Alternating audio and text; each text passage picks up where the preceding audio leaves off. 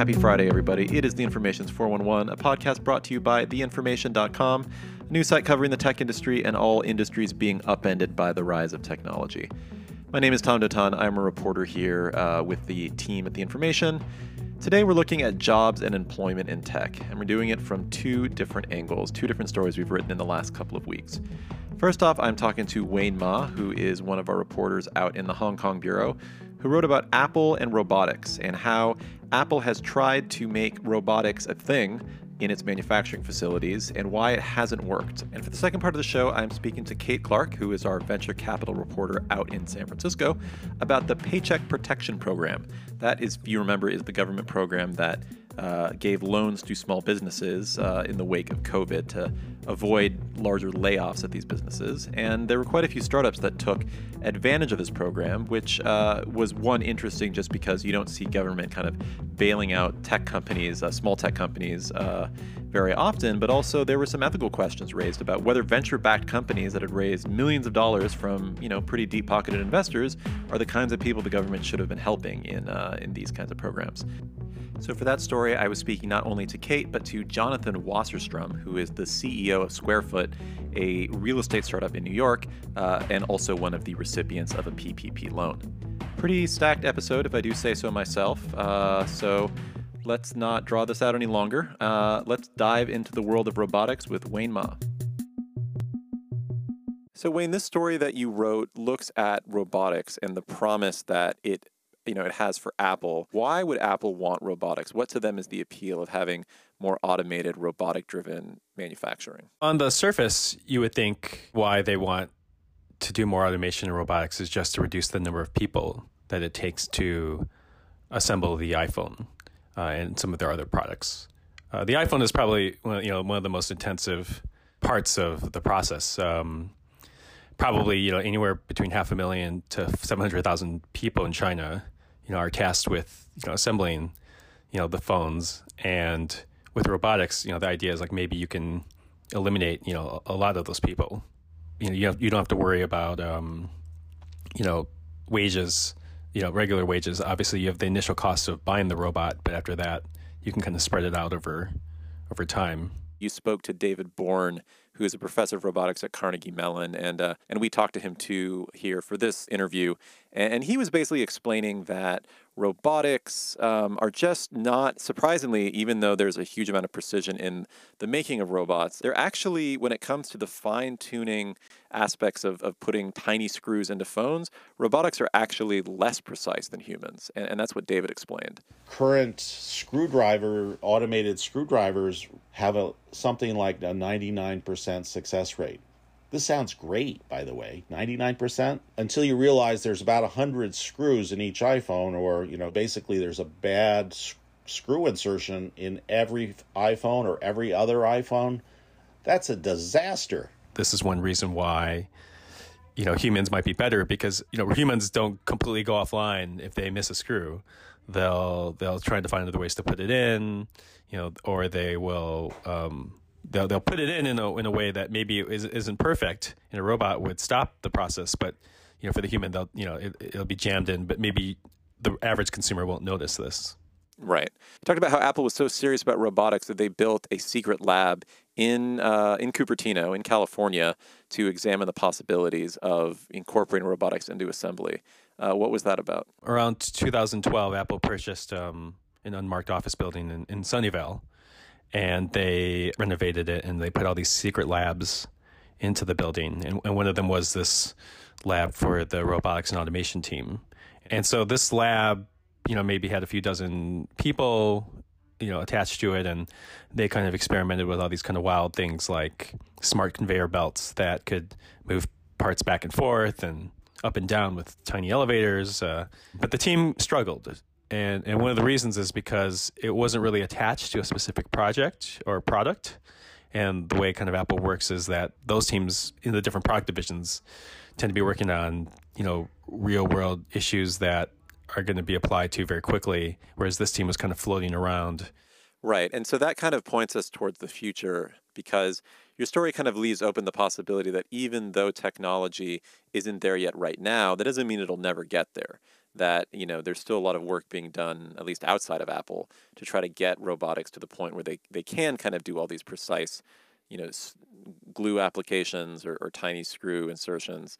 Uh, that that's something that could happen down the line. Right. So the uh, the idea is that maybe in a decade you can use robots to do these things and you can replace people, but then the question is, should you? Because then you get into issues such as then you have don't then you don't have people around to kind of know what's going on. So if something breaks down, you know how will you fix it? And um, the, a lot of this institutional knowledge of of how to put together these you know devices or how to assemble these devices is kind of lost. Right, and that's something that David got into a bit when, when we talked was saying that at some point down the line, humans will sort of lose the, like you say, institutional knowledge or, or, product knowledge to know how to put these things together. Which, when things go wrong, um, could cause bigger problems than than anything we had before that. At some point, we'll forget how to make things, and if people forget how to make things, this is kind of a one way street to nowhere. Maybe we have a couple of years where we have some inexpensive products. Sure. But at some point, we basically boxed ourselves in the corner. Do you think, by the way, after going through this whole process, talking to robotics experts and former Apple uh, employees that were working on this, do you think any differently about the iPhone and how it's put together? I mean, did that change your perspective on, you know, all the specifics that go into putting one of these things together? A decade ago, when I watched videos of you know the iPhone or the MacBook being put together at these Apple keynotes, they never show people putting it together. Introducing iPhone 11 Pro. If you notice, it's always robots uh, doing something. Uh, they show specific processes. It's sculpted from a single solid sheet. People are left with the impression that everything's kind of done through automation and robotics already. And uh, you know, when you actually go and talk to people and you actually, you know, you know learn about this, you realize that that's definitely not the case. That Apple is just kind of picking and choosing certain parts of the process, you know, that don't have people to kind of sanitize things or or, or make it look as if, um, you know, these things are assembled, you know, without without you know all, all this human labor. Right. No, it's an amazing kind of uh, almost cognitive dissonance that Apple wants people to think, at least you know the, the people that are buying their products, that robots are putting it together. But um, in many respects, they're so far away from it. All right, Wayne, this is super fascinating. Thank you so much for joining. No worries. Thank you.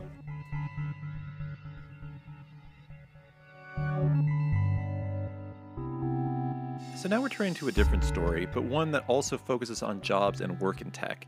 This time, the role the government has played. Kate looked into a story about the Paycheck Protection Program, or PPP, a government loan aimed at small businesses that were affected by COVID 19. Some of those recipients were startups, which raised interesting ethical questions. Uh, so, Kate, what role did the PPP play for startups? So, PPP gave startups enough money basically to pay their employees for two months. So, on average, startups secured like $260,000 that they ended up, you know, using um, actually for 24 weeks. The original program was just for eight, but they've since expanded it. And um, it helped startups in Silicon Valley and beyond um, prevent layoffs. Uh, it wasn't a whole lot of money, especially for venture capital backed companies who, you know, pull in maybe $3 million, $5 million, $10 million at a time. But according to the founders that I spoke to, you know, it still made a really big difference in what was an incredibly uncertain time, particularly March, April, when we just really had no idea what the impact of this would be. I think that it's a little more clear now, though, you know, things are still certainly up in the air. From your perspective, were you surprised after this program was announced that there were so many uh, startups that were taking advantage of this?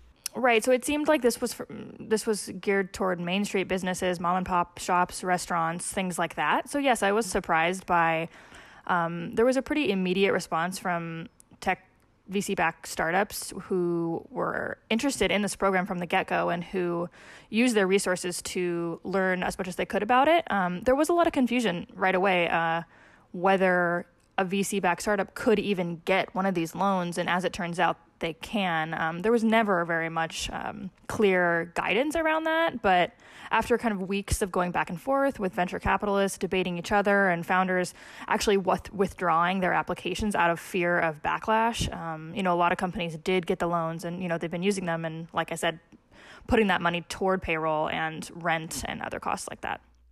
Yeah, so one of the people that you talked to in your story, and I also chatted with later, was Jonathan Wasserstrum, who's the CEO of SquareFoot, which is a uh, real estate company, um, kind of in the vein of some of the uh, share workspaces.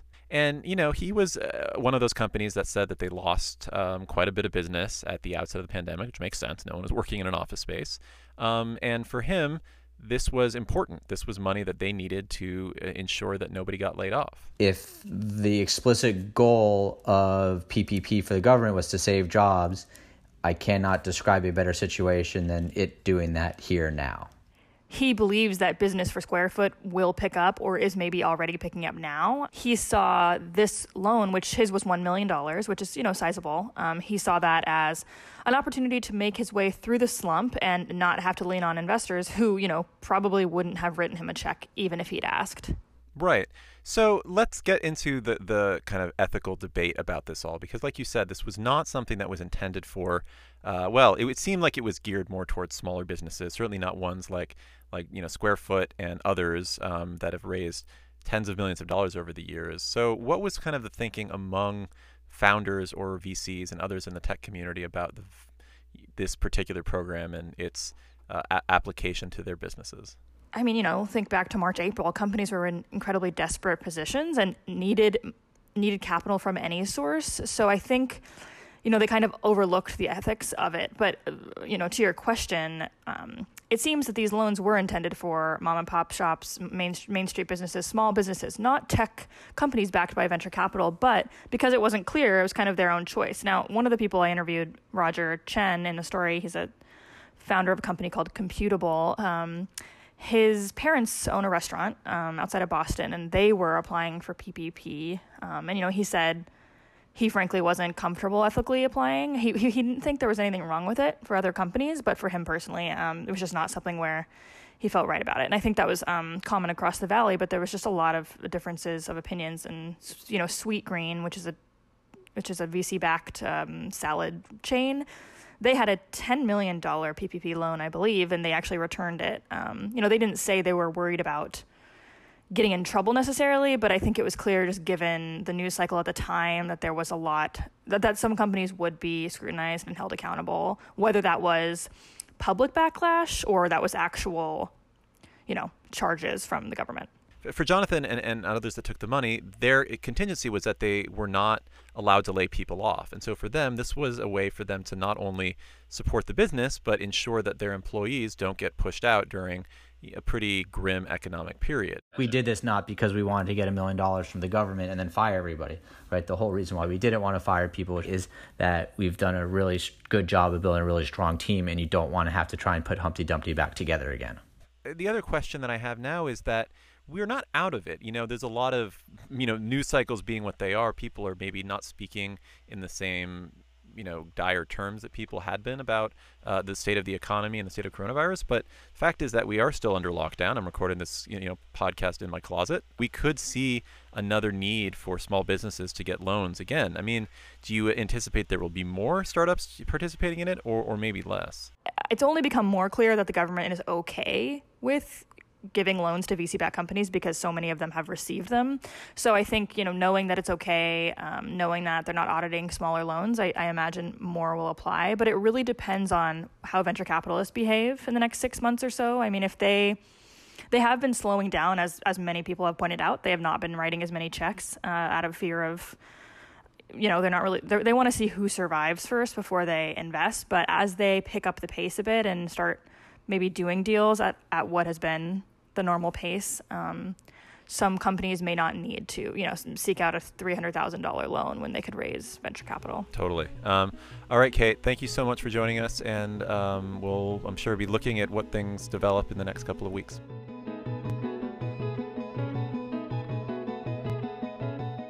All right, that is our episode. Thank you so much for listening. Uh, special thanks to Wayne Ma, Kate Clark, David Bourne, and Jonathan Wasserstrum for talking to me this week. Uh, and also, special thanks to our new producer on the Informations 411, Ariella Markowitz. Uh, if you've noticed that the episodes are sounding a lot better these days, that's all Ariella's work. Uh, so, so happy to have her aboard. And have a good weekend. See you next time.